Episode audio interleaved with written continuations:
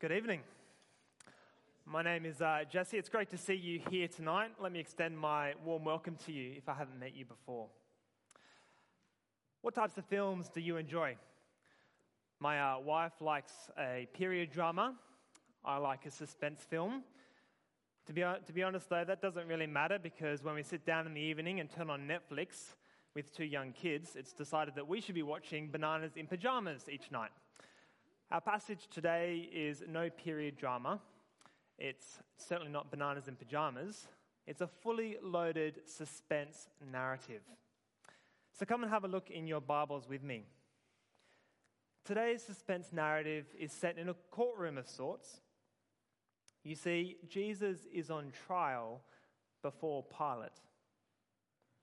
And in this suspense-filled courtroom, we have three characters. First, the Jewish leaders are the prosecutors. They want Jesus executed. Then we see Pilate. He's the judge. Pilate is a Roman governor. He holds authority in Jerusalem on behalf of Caesar. He has to figure out what he will do with Jesus. And finally, we have Jesus himself. He is the accused. Jesus is hounded by the cries of the Jewish prosecutors, yet he is calm under pressure. The suspenseful trial, it also has two different scenes. Pilate moves from inside his headquarters to the crowd outside no less than 5 times over this passage. So I'd like you to imagine these two scenes with me. First, inside Pilate's headquarters. It's relatively quiet. We hear the conversation between Jesus and Pilate. Jesus is calm and measured, but Pilate is exasperated. But the second scene is in front of the shouting crowd. It's loud and dusty and about to spill over. And the Jews are shouting, "Crucify, crucify." But herein lies a great incongruity in the narrative. Did you notice it? The trial, it doesn't add up. Everything is wrong. Everything is upside down. The accusers, the Jews, are guilty, while the accused, Jesus, is innocent. And the incongruity of this trial leaves us with one significant question for tonight. What will happen to Jesus? Imagine you are Pilate. What would you do with Jesus? Would you hand him over to be crucified? Because the Jews' accusation is right, isn't it? Jesus has made himself the Son of God, and that is blasphemy. And according to Leviticus, that is punishable by death. Or would you not hand Jesus over to be crucified and face the accusation that you are no friend of Caesar's and deny Jesus the very death he had predicted? What would you do with Jesus if you were Pilate? Well, today we're going to be diving into this suspenseful trial scene. We're going to be exploring the incongruity of it all. And we'll be asking the most significant question which has ever been asked: what will happen to Jesus?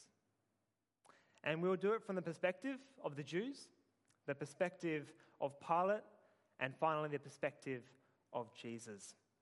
So point 1 on your outlines tonight, the guilt of the accusers.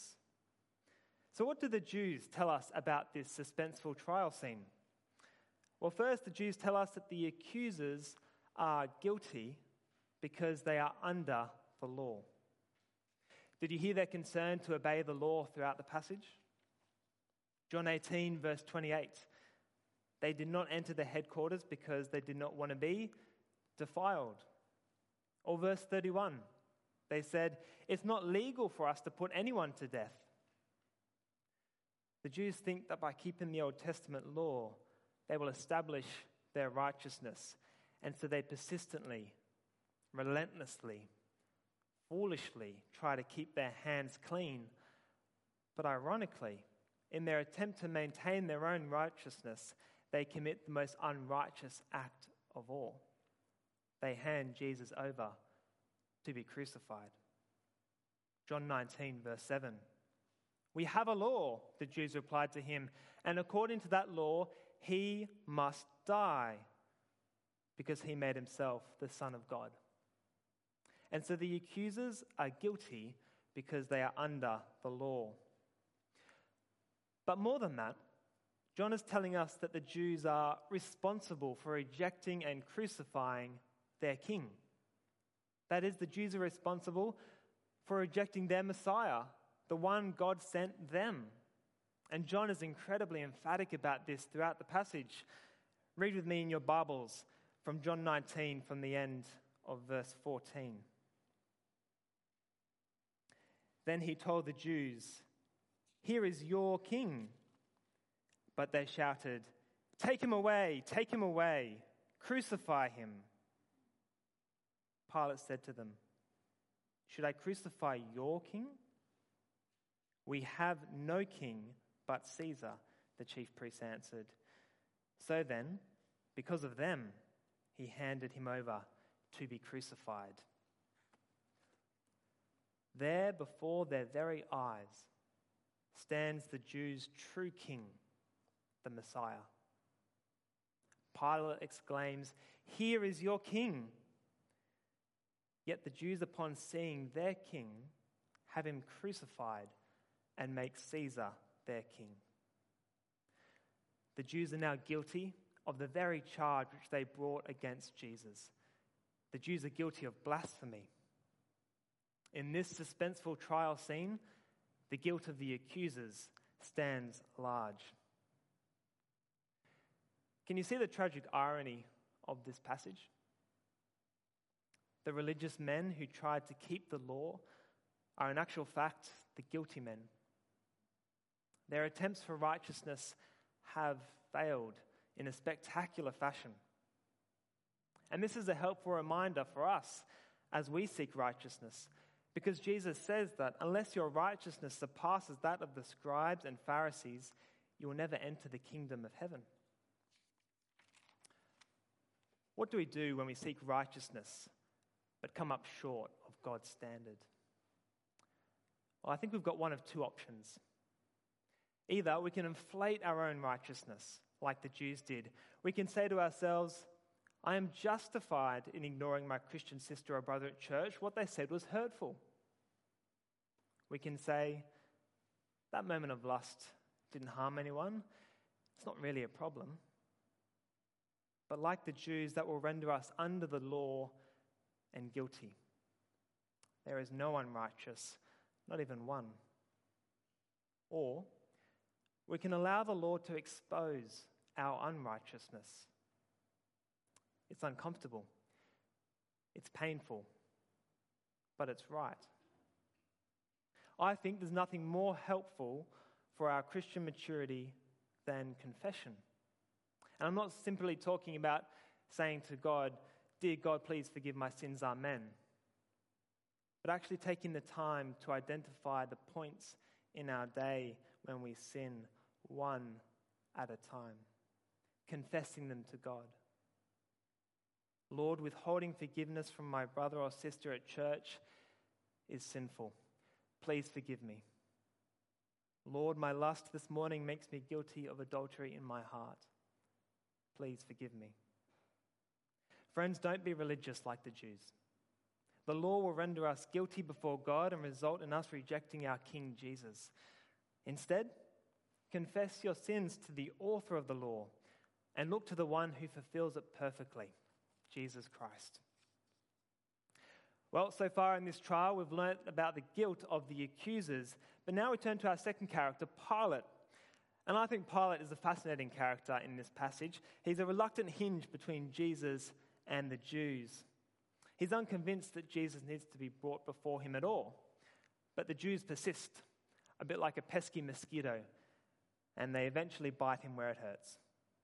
And so on the one hand, Pilate is just a tool who was manipulated by the Jews to have Jesus crucified. But on the other hand, Pilate is the means by which we hear Jesus speak. And so through Pilate, we actually learn a great deal about Jesus. And the first thing we learn is that the accused is innocent. Point 2 on your outlines. You see, Jesus is not guilty of blasphemy because he's speaking the truth, and is not guilty of a political uprising because his kingdom is not of this world.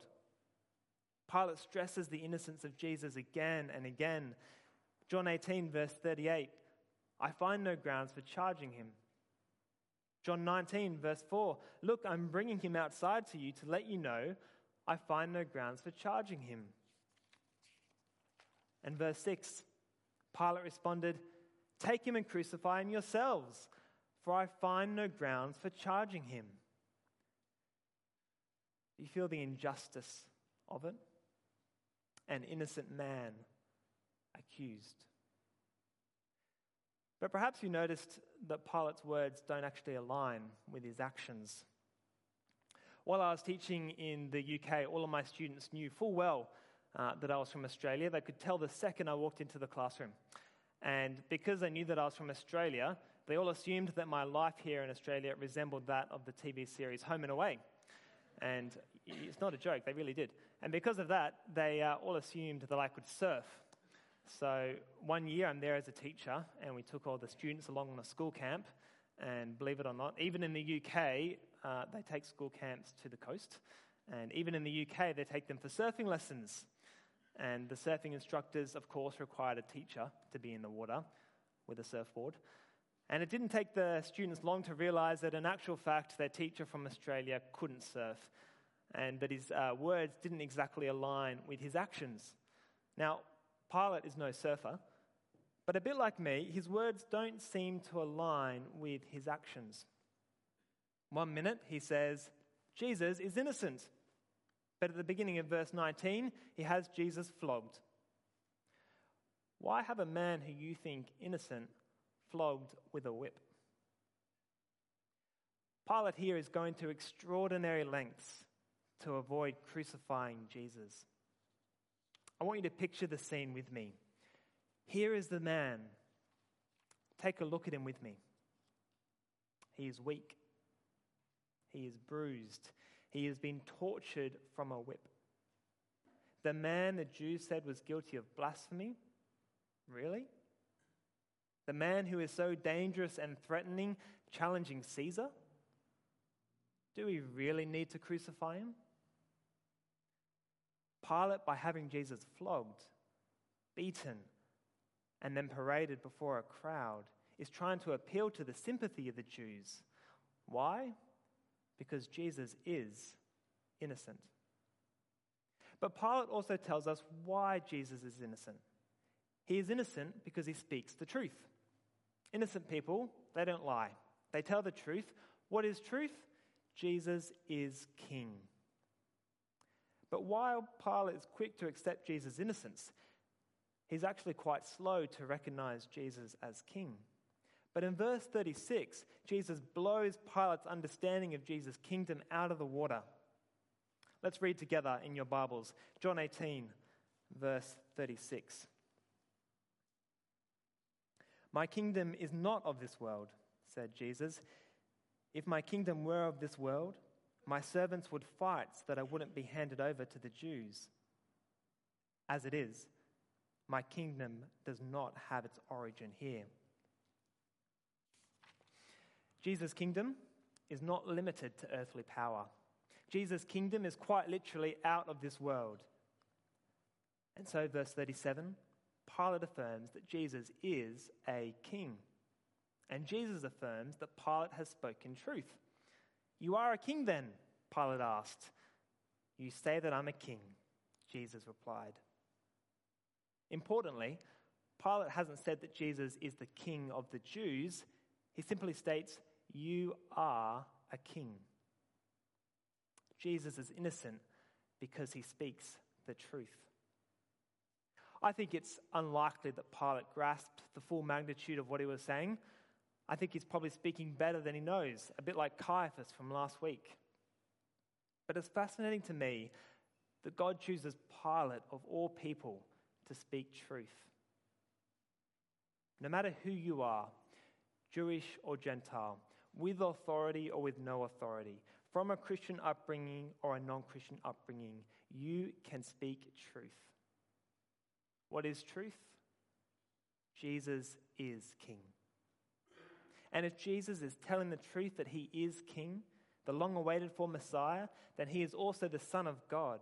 Chapter 19, verse 7, the Jews say, he made himself the Son of God. So why is he accused innocent? He is innocent because he tells the truth. Jesus is king. Jesus is the Son of God. The innocence of the accused stands large in this passage. Ultimately, though, Pilate caves to the pressure. Pilate can't serve two masters. He cannot serve Caesar as king on the one hand and Jesus as king on the other. He must choose. And so Pilate is manipulated by the Jews and he hands the accused Jesus over to be crucified. What a profound injustice. In the end, it's not only Israel who reject the Messiah of God, it's the whole world. It's the Jews represented by the Jewish leaders. It's the Gentiles represented by Pilate. And as we sit comfortably and watch this suspense narrative unfold, it's easy to draw conclusions about Pilate, isn't it? But I think the more difficult question for us here tonight is, what will we do with Jesus? I think many of us can relate to the pressure that Pilate faces, the pressure to give in. We feel the pressure at university. We feel the pressure at parties. Like Pilate, we feel the pressure to give in when called to choose between an earthly king and a heavenly king. Who is your earthly king? What do you serve? Earthly kings, they come in all shapes and sizes. But I think in the age of social media and political correctness, one earthly king who we serve is reputation. Even Christians are preoccupied with how we are perceived by others. I know I've certainly struggled with this. But we cannot have both. We cannot be a Christian and seek to please people. Paul says this in Galatians. For am I now trying to win the favor of people or God? Or am I striving to please people? If I was still trying to please people, I would not be a slave of Christ. We cannot have both. We serve our King Jesus, not our reputation. Are we willing to deny our reputation in order to make Jesus our King? So what have we seen happen so far in this suspenseful trial? We have seen the guilt of the accusers, the Jews. We have seen the innocence of the accused, Jesus the King, the Son of God. We have felt the injustice of it. But what do we learn from Jesus, the final character? We learn that this is God's magnificent plan. What do you think of when you think of a crowning ceremony? Perhaps you think of the winning rugby team being crowned with victory. But I want you to think more along the lines of the crowning of Queen Elizabeth. In 1953, Elizabeth was crowned the Queen of England. And there was a coronation service. It was in 6 parts. One of those parts was the enthronement.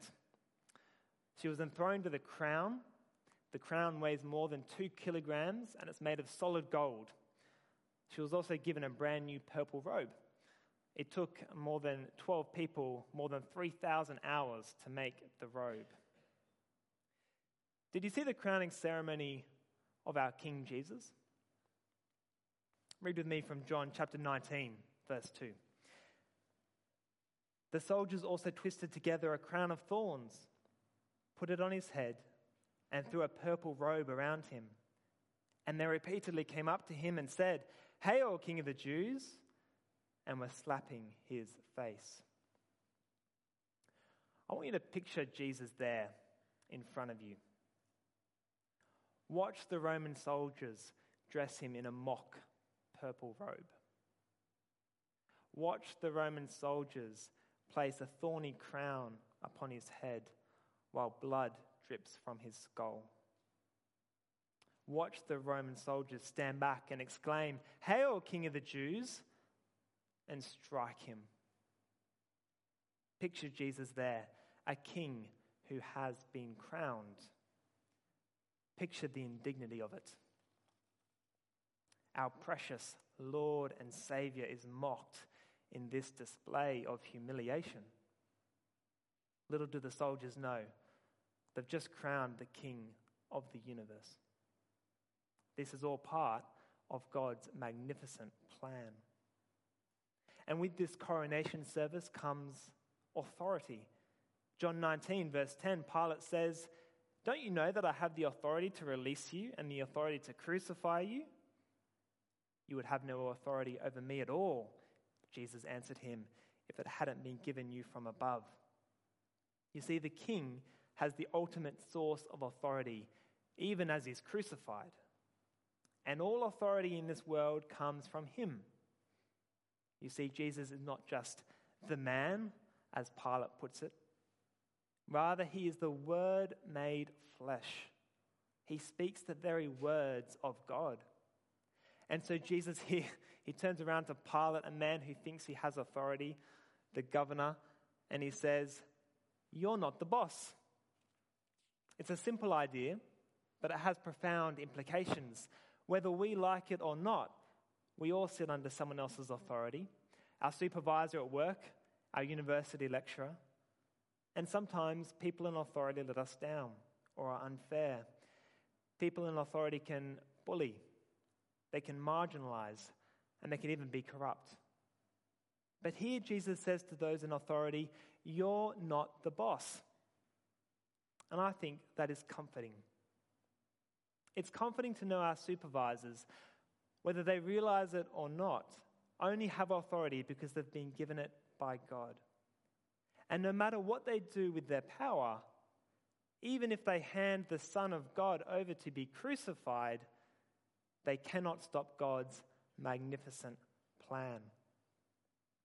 It is part of God's magnificent plan to crown the king. But now to close, it's part of God's magnificent plan to condemn the king. And this is the really important part for today, so let's focus in. What will happen to Jesus? Despite everything we have seen, Jesus is still condemned. Jesus is handed over by guilty accusers. "Crucify, crucify." Jesus is handed over despite being innocent. "Crucify, crucify." Jesus is handed over and crowned, yet condemned. "Crucify, crucify." But here is the thing. It's not only the guilty Jewish leaders who condemn Jesus. It's you and it's me. At this trial, Jesus is condemned by us as he is charged guilty instead of us. And he is condemned by the Father as Jesus bears our sin on the cross for our sake. "Crucify, crucify." This is God's magnificent plan. It is a magnificent injustice. Which brings us to the interesting question from the beginning of today. What would you do if you were Pilate? What will you do with the king? Will you hand him over to be crucified? Well, I hope the last thing you want is for the innocent king to face death. But then again, I hope you will allow the king to be handed over in your place, because the alternative is frightening. The alternative is that Jesus isn't condemned for our sin, and we are. The alternative is that when the Son sits on his throne at the end of days, he will deliver a verdict for the guilty according to what they have done. And the verdict is this: it is eternal judgment. It is the lake of fire. It is hell. But the magnificent injustice is that the king is condemned instead of us. How do we allow Jesus to be condemned in our place? We acknowledge that Jesus is king. The king whose kingdom is not of this world, but who is the judge of the living and the dead.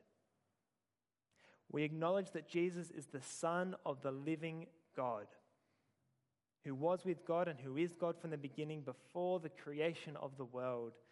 We come to him by faith, accepting that the innocent man was accused and condemned so that the guilty might go free. And we join together in praising God that he is handed over for us, the guilty ones. The question is this: will you allow Jesus to be handed over for your place? I pray you will. Dear God, we thank you that you were handed over in our place. Lord, we praise you that you went to the cross as innocent. Lord, we acknowledge you as King, as the Son of God, and put our faith in you. Lord, please deliver us from condemnation and give us life in you. Amen.